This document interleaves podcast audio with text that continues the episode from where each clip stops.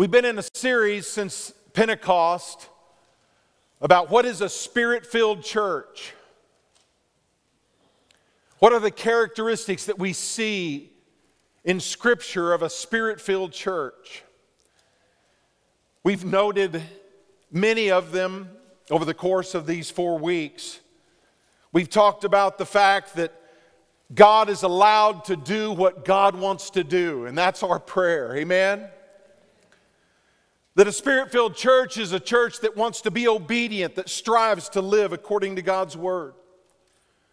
That a spirit filled church is a church that has passion. We have passion for Jesus, passion for His word. That we're a church of prayer, that everything needs a foundation of prayer in our lives. That we're a, church that is unified through Christ. That we're a church that praises God, speaks about the wonderful works of God. That the Word of God is alive in a spirit filled church. And that the name of Jesus is glorified. And we've looked at all those things and some more. Last week we talked about being a spirit led person and how that God's presence is with us, that He will lead us and guide us and direct us into what He has for us. And today I want you to talk to, talk to you about spirit led evangelism. Spirit led evangelism. Because a spirit filled church will be a church that evangelizes.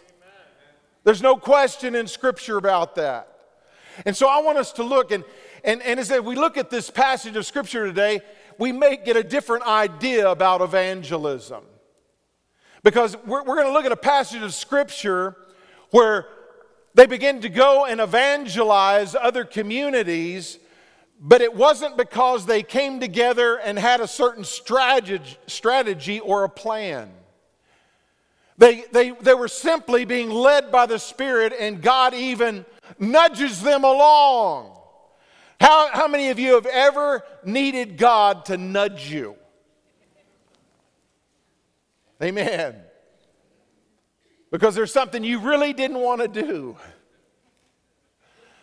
Well, God nudges the church in this passage of Scripture. I want you to, to, to look with me at uh, Acts chapter 8. We're going to read verse 1 through 7.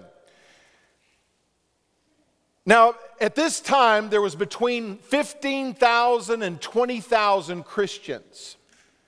Chapter 8 takes place about eight years after the birth of the church or the day of Pentecost, about eight years after Jesus had given them the Great Commission. So there had been a period of time that had taken place and the church had thrived. The church was growing. There were, there were miracles that God was doing through the church. And everything looked great, but there was something absent. And we're going to look at that. Now, Samaria, it talks about Samaria, and Samaria was about 35 miles away from Jerusalem. That's not a long distance in, in our uh, time today. You know, it's, it's closer than driving to Anchorage, and we don't think about that being that long. Unless you live in Anchorage and in the valley, it seems like it's forever. but if you live in the valley, you know Anchorage isn't a big deal. You can scoot right over there. Well, Samaria was about 35 miles away. And we see that they hadn't reached Samaria yet. Now, listen, listen, look at this passage of Scripture with me. Now, Saul was consenting to his death. He was talking about Stephen there. Stephen was the first martyr of the church. He was murdered simply because he was a Christian. It says, At that time, a great persecution arose against the church which was at Jerusalem. And they were all scattered throughout the regions of Judea and Samaria except the apostles. And devout men carried Stephen to his burial and made great lamentation over him. As for Saul, listen to this. As for Saul, he made havoc of the church, entering every house and dragging off men and women, committing them to prison. Therefore, those who were scattered went everywhere preaching the word. Then Philip went down to the city of Samaria and preached Christ to them. And the multitudes, with one accord, heeded the things spoken by Philip hearing and seeing the miracles which he did. For unclean spirits, crying with a loud voice, came out of many who were possessed, and many who were paralyzed and lame were healed. And there was great joy in the city. I love that last verse, don't you? Everybody say that with me. And there was great joy in the city. I love that. Now, I want you to notice some words in this passage. First of all, in verse 7, the word many. There were many Samaritans that were in bondage. They were living a life under the rule of the enemy. The enemy had a hold in their life. Many of them were, were experiencing a need of healing. Then in verse 8, it says, And there was great joy in that city. And that's what I want us to see today. There, there is a kingdom of darkness that is real that wants to, to put bondage and hold back people and hinder them and keep them from fulfilling what God has planned for them and to keep them from experiencing the great and tremendous joy that comes from knowing Jesus. Amen. Now, in verse 9, it, sa- it says something else. It, it's, it's going back and, and it's doing a flashback. And it's telling us the background story of what was going on in this city. Now, look at verse 9 with me. But there was a certain man called Simon who previously practiced sorcery in the city and astonished the people of Samaria, claiming that he was someone great, to whom they all gave heed from the least to the greatest. Notice that phrase, from the least to the greatest. You see that a few times in Scripture. One time it's, it's uh, reversed, but the same thought is in the book of Jonah, where Jonah comes into the city of Nineveh and he begins to, he, he preaches basically turn or burn. It's a very short message. I think it was only five words in the Hebrew. But he, he, he, he tells them what God has told him. But God does something miraculous. It's a city of about 120,000 people. And it says, from the greatest to the least, they believed God. An entire community believed God and they repented. It says they put on sackcloth and ashes. And, church, I love the fact that the Bible talks about from the greatest to the least, or here, from the least to the greatest, is talking about everyone in the community. And, in Jonah, it's talking about God bringing deliverance and setting an entire city free. And here, it's talking about the bondage was in the entire city. But God again sets the city free and brings great joy. How many believe God can still do that? I believe God can save a city because His Word says that He has in the past. And I believe He's the same yesterday, today, and forever. And God will do it again. In verse 11, it says, And they heeded Him, Simon who was, he was deceived and he was deceiving others. They heeded him because he had astonished them with the sorceries for a long time. Notice the word great that's used in this passage and astonished. And then notice in verse 10 it says, This man is the great power of God. He had them deceived, but he was manifesting in his life a genuine power that astonished people and deceived them. Then in verse 10 it says, To whom they all gave heed. So the entire community saw power in this sorcerer, Simon. And they were giving him heed. They were believing in his power that he was manifesting. In church, there's a message there for us in the fact, listen to this, if, if you discount the power of the enemy, you're going to be deceived. There are those today that, that think, well, there's nothing to Satanism or witchcraft. They're just a bunch of nutty people that get involved in that. That's not what Scripture says. he was operating in a genuine power of the demonic. There was an anointing from the devil upon Simon's life that he was able to do things that were abnormal, that weren't normal in any way for a human to do. And they were recognizing that, so they were thinking he was something great. He was telling them he was great. And they were falling for that deception. Church, that's why I, I never let my kids read certain books growing up. You say, well, I don't think there's anything to it. A lot of those books may not intend to, but they give place for the enemy to deceive children. If it's talking about sorcery, if it's talking about witchcraft, and yes, I'm talking about Harry Potter, it introduces children to witchcraft to magic. And you say, well, there's nothing to that. God's word says there is something to that and that they can be deceived. That's good preaching. Protect your kids. Amen?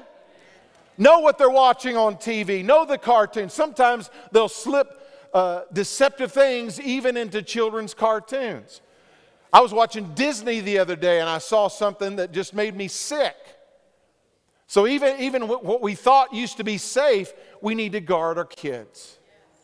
But, but there, the fact is that Simon was operating in a demonic spirit, in, in a power, and, and, and I've encountered this in the past. Years ago, I used to work in the sheriff's department. And I would, I would go in, and there would be young men that would be in there, and I would see these pentagrams and other tattoos that they had that were definitely demonic. And if I had the opportunity, I would ask them about them.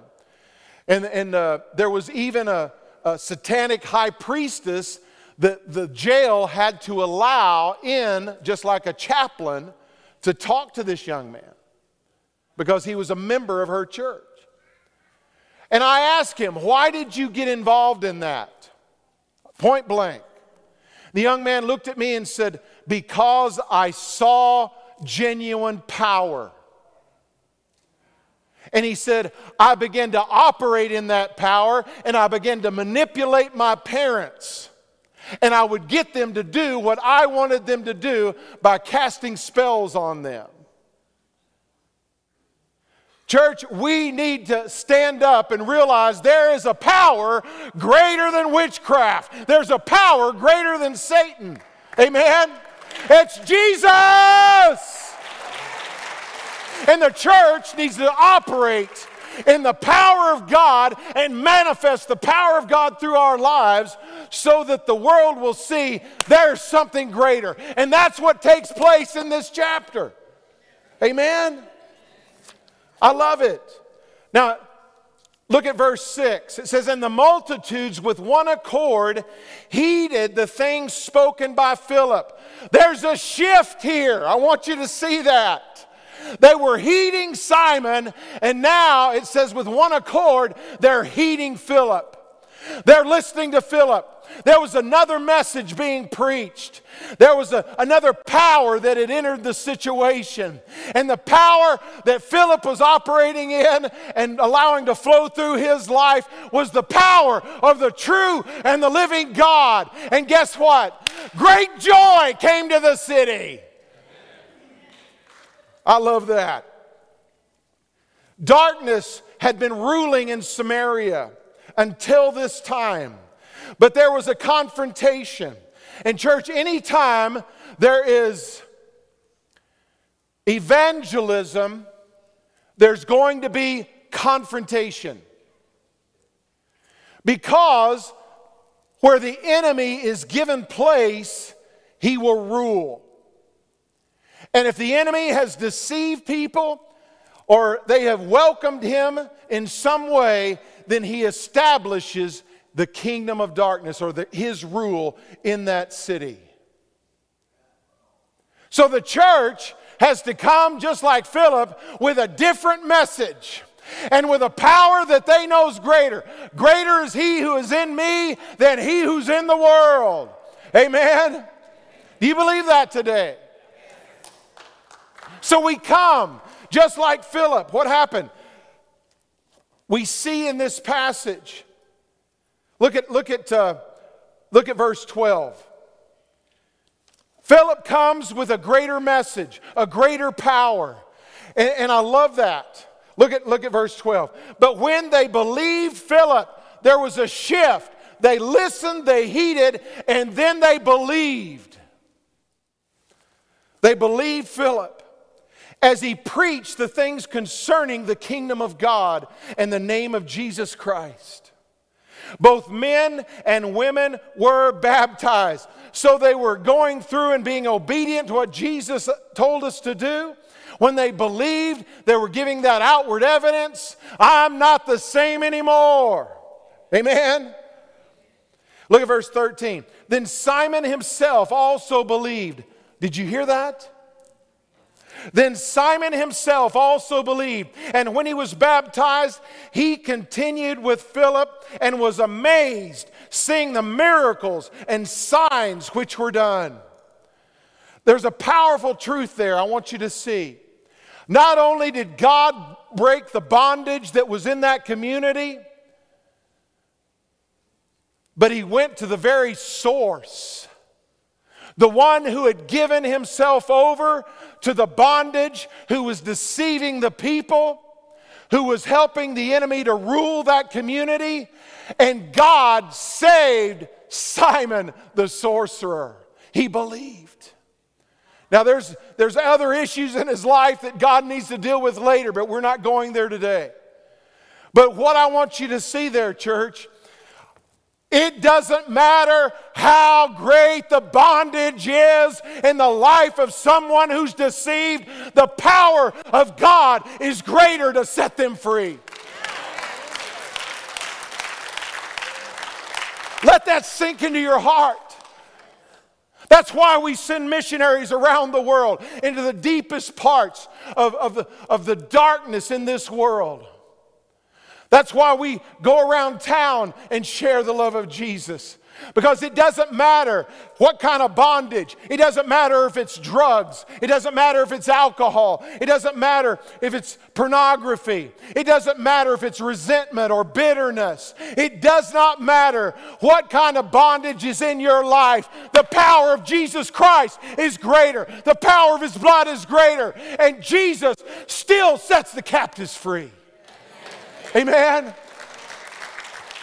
That brings hope today because there are people that you know right now that you've kind of written them off because you don't think there's any way they're ever coming to know Jesus. Stop it. If God can save Simon, he can save them. You may have a son or a daughter who's grown, who's abandoned the church, and they're, they're drifting away. Maybe they've got into alcohol or drugs or other things. Maybe you just look at them and you think they're throwing their life away. You come and begin to spiritually do battle on behalf of them. You, you, you stand there and say, Devil, take your hands off of what belongs to God because I dedicated that son or daughter to Jesus when they were an infant. You begin to pray over them. You begin to believe that God is going to move in their life. And you don't give up. Amen? When I see Samaria and the fact that it was in such great bondage, it gives me hope today. It gives me hope. I believe that God can save the valley. And I'm not saying that we're the only church and that we're going to do it by ourselves. But I believe there's a lot of churches in the valley that have a passion for Jesus and have a passion for our valley, and they're interceding for our valley. They're interceding for their friends. They're believing that God is going to save from the greatest to the least. Amen. How many like to see all of Alaska saved?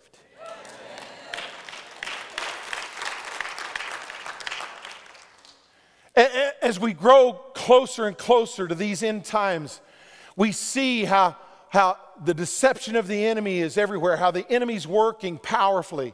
But, church, this passage declares that God is greater. Amen? No matter how strong the stronghold is, our God is greater. And He does it, listen to this, He does it through one Christian. He turned this city around through one man that was committed to Him. Think what He can do with churches filled with people that are committed to Him. But as marvelous as this story is, as, as marvelous as all that God was doing in the early church, and they were growing and multiplying, something is absent, something is missing. Look at, look at uh, chapter 1 in Acts in verse 8. What did Jesus tell the church? What was some of his last commandments to them?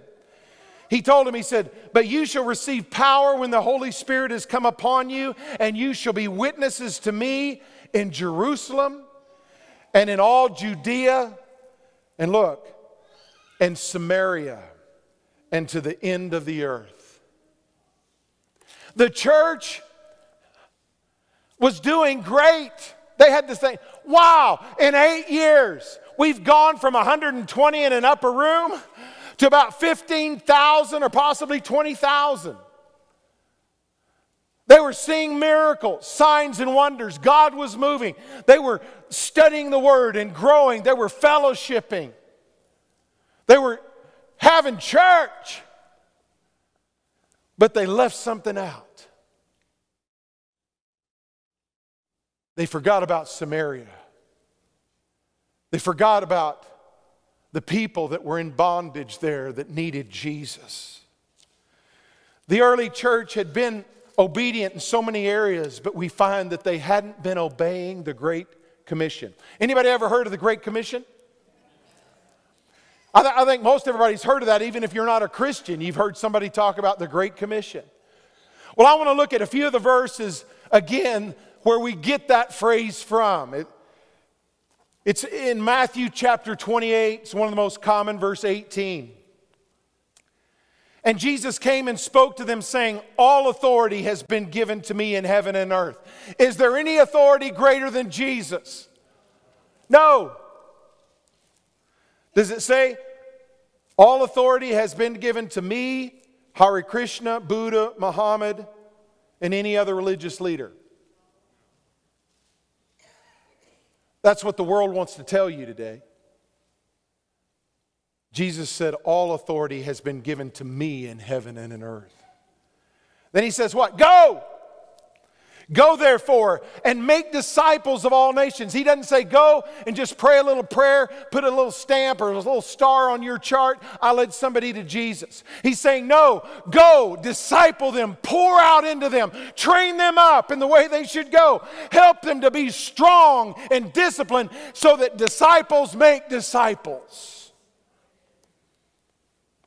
Then he says, baptizing them in the name of the Father and of the Son and of the Holy Spirit, teaching them to observe all things that I have commanded you. And lo, I am with you always, even to the end of the age. Mark's rendition goes this way in Mark 16, verse 15. And he said to them, Go into all the world and preach the gospel to every creature. He who believes and is baptized will be saved, but he who does not believe will be condemned. In Mark 16, verse 20, it goes on and says, And they went out and preached everywhere, the Lord working with them and confirming the word through the accompanying signs. There's the power. Turn to somebody and say, There's the power. God was confirming the word through signs. Miraculous things were taking place. Church, I pray for miracles because I know that we're doing everything we can to preach the truth, to preach the gospel of Jesus Christ.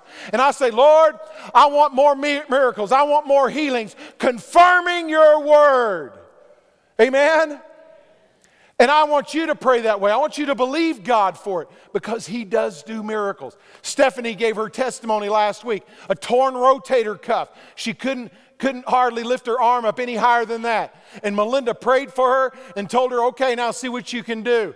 And she just started and she, she's doing it again.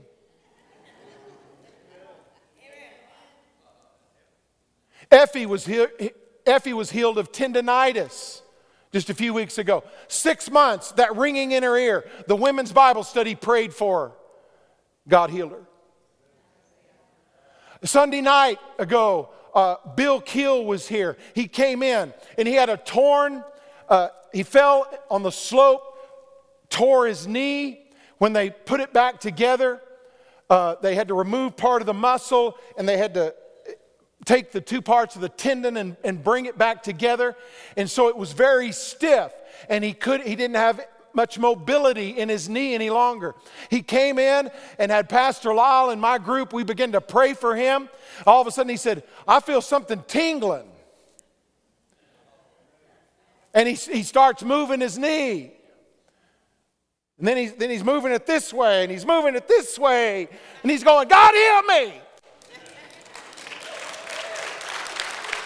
Church, he still confirms his word.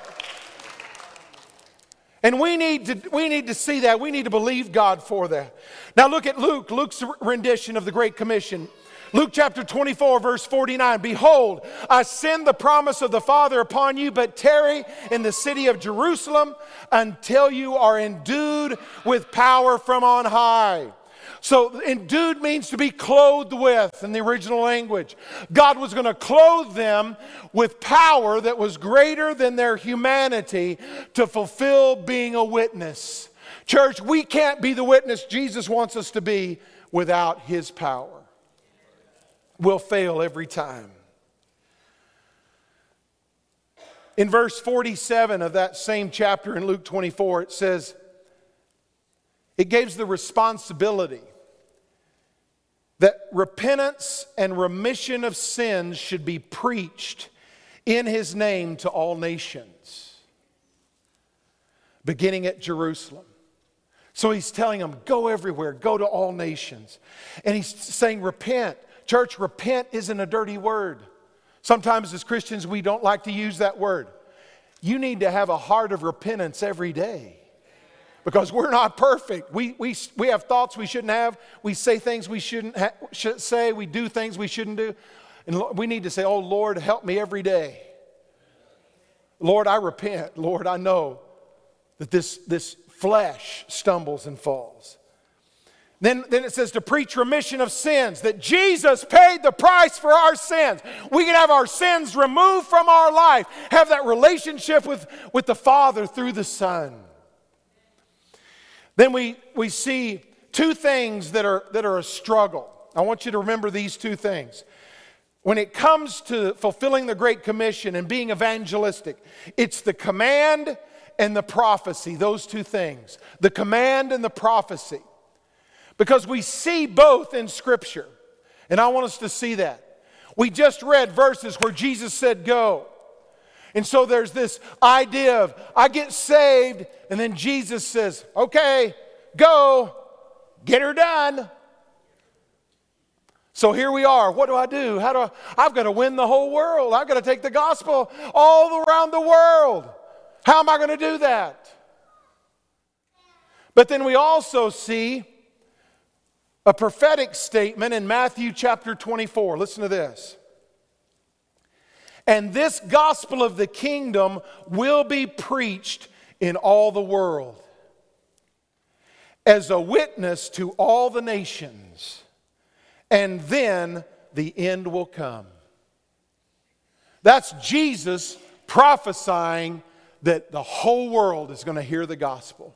Every nation is going to have an opportunity to hear the gospel. So, which is it? Uh, Is Jesus pushing us out and say, go get her done? I've heard pastors with that attitude quote uh, this verse in Matthew 24 14 and use it to kind of manipulate people. Well, you've got to give more to missions, or we've got to get out and, and spread the gospel around the world because Jesus can't come back until we do. And I don't think that's what Jesus is saying there.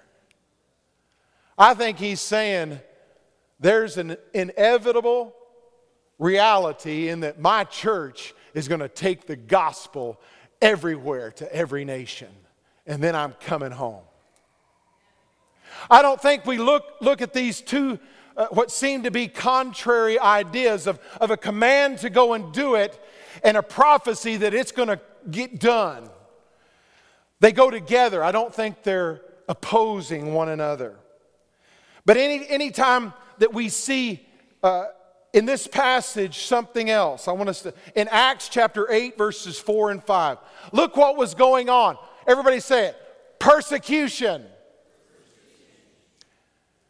Is there anybody in here that likes persecution? I don't think anybody really likes persecution. There are churches right now around the world that are suffering persecution. There are churches that are being burned down.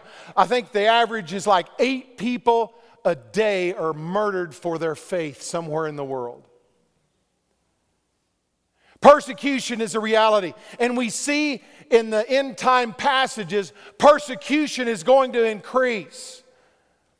And we think, well, this is the United States and we've got freedom of religion and we're not going to be persecuted.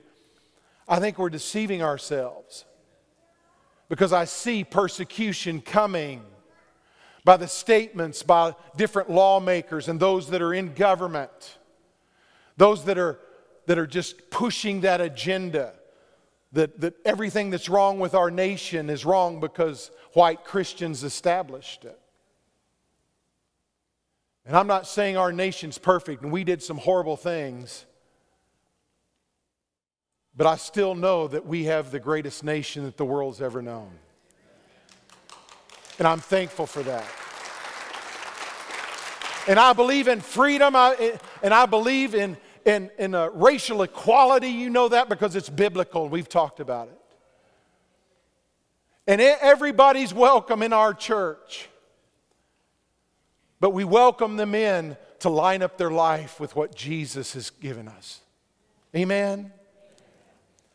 So we see persecution came, and in, in uh, verse 4 of Acts 8, it says, Therefore they were scattered those who were scattered went everywhere preaching the word. Then Philip went down to the city of Samaria and preached Christ to them. And what I want us to see here is it doesn't say that they all came in Jerusalem and Matthew was holding a class on how to be a great soul winner.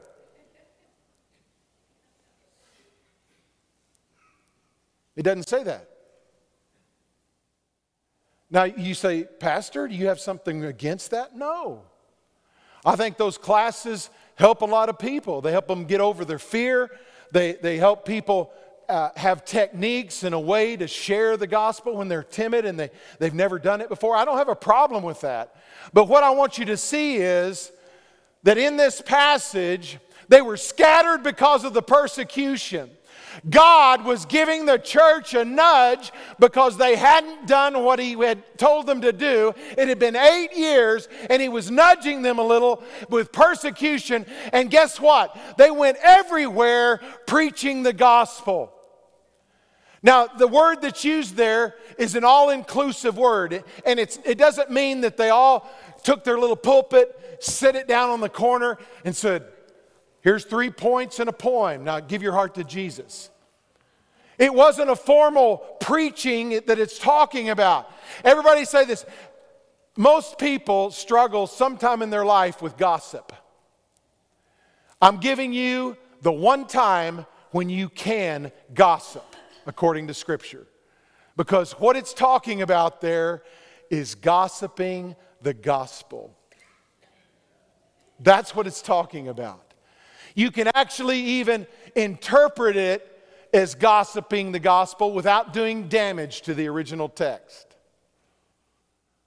Now, I'm not talking about you going and tattletelling and talking about somebody's problem or somebody's fault or this or that. I'm not talking about that kind of gossip. I'm talking about wherever you go, you say, Hi, Todd, I'm Milt. you wouldn't believe what God's doing in my life right now. It's so good. He is so awesome. Do you know God? Awesome, awesome. You're a brother. Let's go tell somebody else.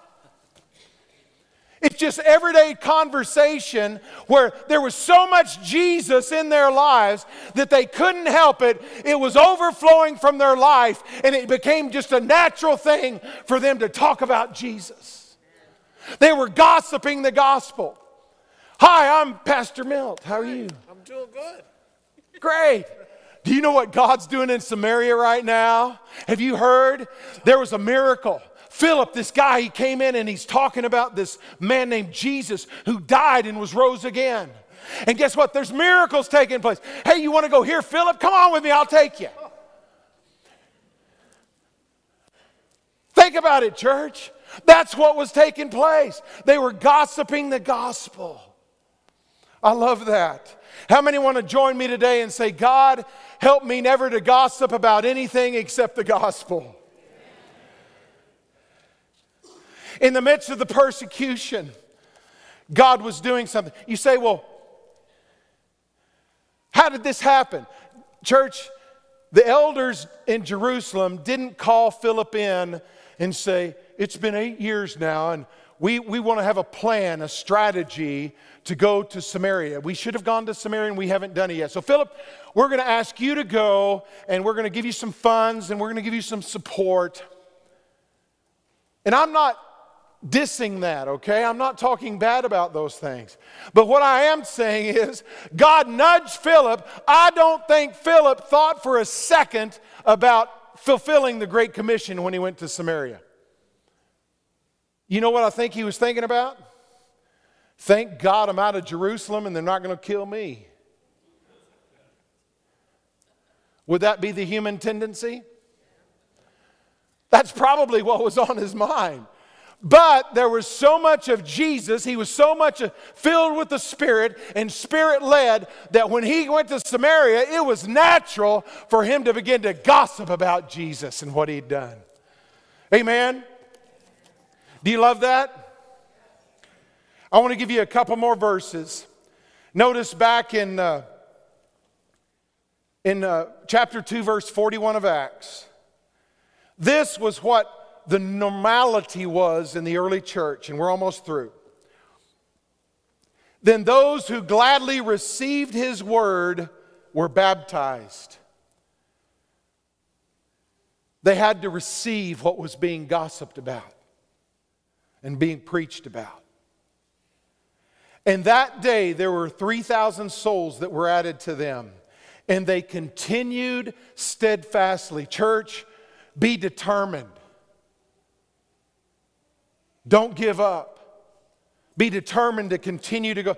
Church, I will tell you, there's been Mondays when I came into my office or sit at home that I wanted to write out my resignation letter.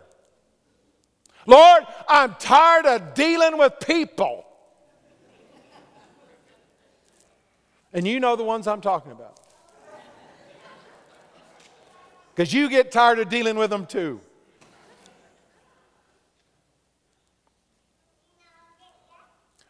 But I never did it because I was steadfast in my promise to God that I'm going to take his gospel to everyone that I can. I'm going to share the love and the life of Jesus. I'm going to pray for people, even the ones that irritate me. In fact, I'm going to pray for them twice as much. But God, I'm not going to give up. I'm not going to throw in the towel.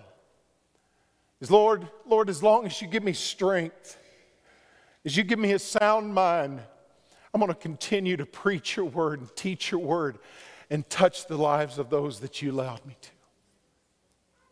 That's been my heart. In verse 42, it says, They continued steadfastly in the apostles' doctrine. That's one of the things I strive is to preach you sound doctrine. And if, if there is a passage that we come across that we don't know definitely, maybe there's a couple or three different main understandings of what it's saying there, I'll share all those with you. And I'll be honest.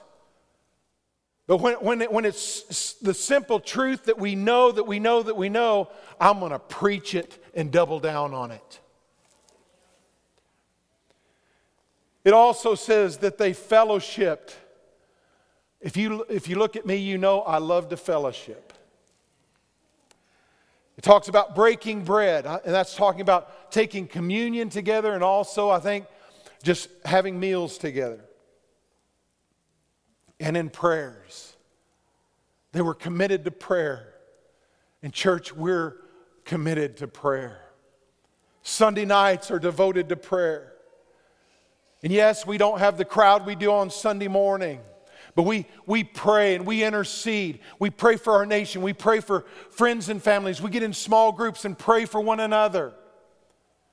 But we're going to continue to pray because God's word tells that it has to be a foundational truth in the life of every Christian. And I love the last verse that we were talking about in our passage originally in our text. And in that city, there was great joy. So you say, Pastor, what, what is our responsibility? Making yourself available, asking the Spirit to lead you in evangelism. Lord, do you want me to say something to one of my friends at work, or maybe it's an enemy at work? Lord, do you want me to invite them out to Texas Roadhouse to have a steak, get to know them, and to tell them what you've done in my life? Do you want me to tell an employee or an employer what Jesus has done? Lord, do you want me to go on a short term missions trip? Lord, do you want me to come a, become a full time missionary? Lord, what do you want? Just churches, everybody say this with me. I'm going to make myself available. And I'm going to pray to have the same love that Jesus has for every person that I see. Today we hear negative things about preachers that we call them hellfire and brimstone preachers. I've been accused of that just because I'm loud. I can't help that. It's the way God made me. I've tried, I've, if you've been here very long, you know, I've, I've, I've prayed, Lord, help me not to be so loud. And God, God rebuked me and said, That's the way I made you. I am passionate about the Word. But, church, I want you to end with this thought Jesus spoke more about hell than he did about heaven in Scripture. Why? Because he didn't want anyone to spend eternity separated from God. Scripture says, the Lord says that he's not willing that any should perish, but that all should come to repentance. Is that our heart? If it's up to us, or are we making ourselves available and saying, Lord, help me to have your love for, for those people that may seem unlovable? Lord, help me to, to, to have the love of God to, to, Lord, stop what I'm doing and, and go on a short term missions trip or, or start giving monthly towards missions or, Lord, sometimes we get it backwards. You know, they didn't go to Samaria. Sometimes we're focused on Samaria and the other parts of the world, and we forget to go around the corner. I think that's the big sin of this generation. We, we'll, we'll put some money into missions every month, and, or we'll, we'll uh, you know, do something that we think is helping support a missionary someplace else in, in, in Alaska or around the world and then we'll forget about going around to our next door neighbor. We'll forget about going around the corner at work, around letting people know. How many, how many of you would be charged guilty at work of being a Christian? Does anybody know that you're a Christian at work? They should.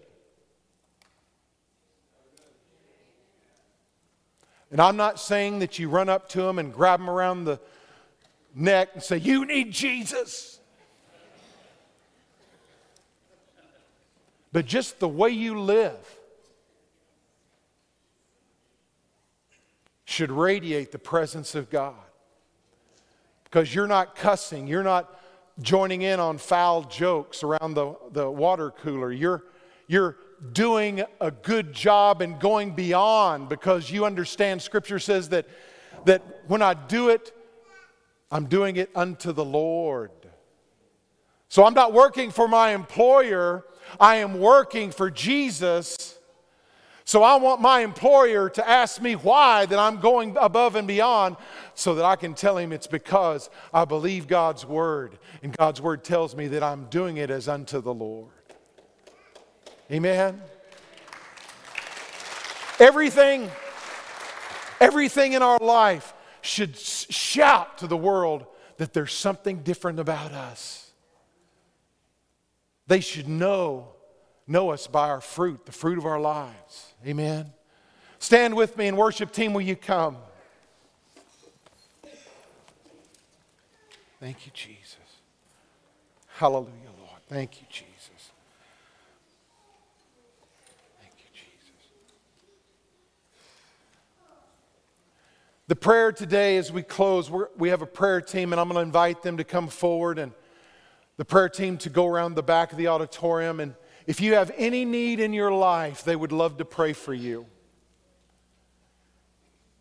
And especially if you've never made a commitment to Christ.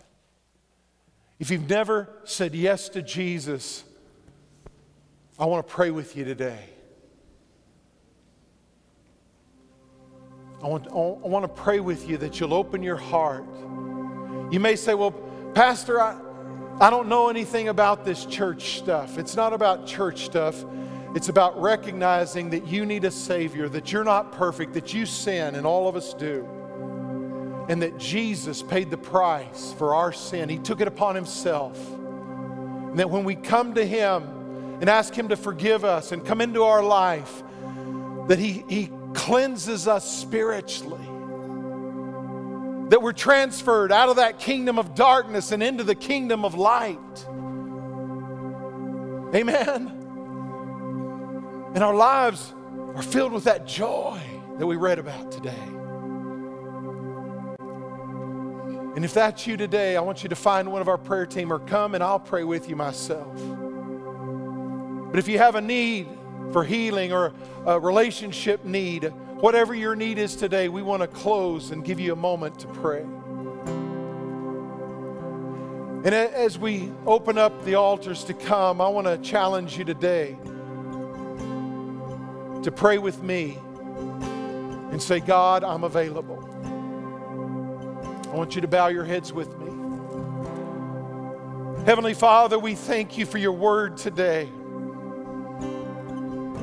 And Lord, I thank you for the message in your word that speaks to our hearts.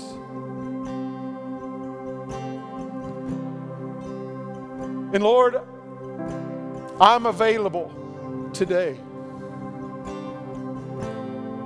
Years ago,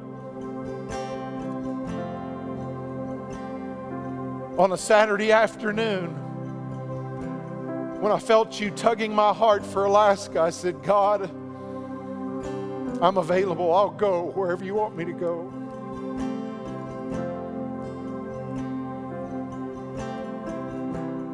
And my family came to Alaska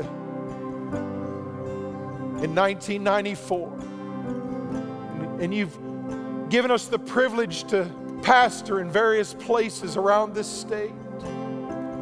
But Lord, I'm still available wherever you want. Whatever you want me to do, I'll do it. And Lord, I pray that that's the prayer on every heart in this building. Most of us will not be called to go on the mission field, but we can pray for them and we can support them. And Lord, we can be missionaries at work or in our clubs or in our school, in our community. We can be the light and be the salt that you've called us to be.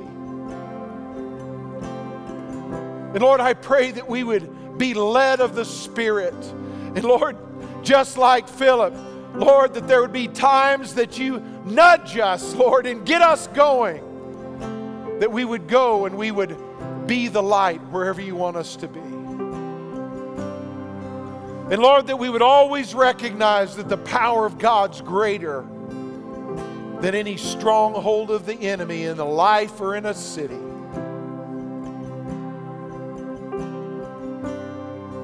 And Lord, I just pray that every heart here today would say, Lord, I'm available.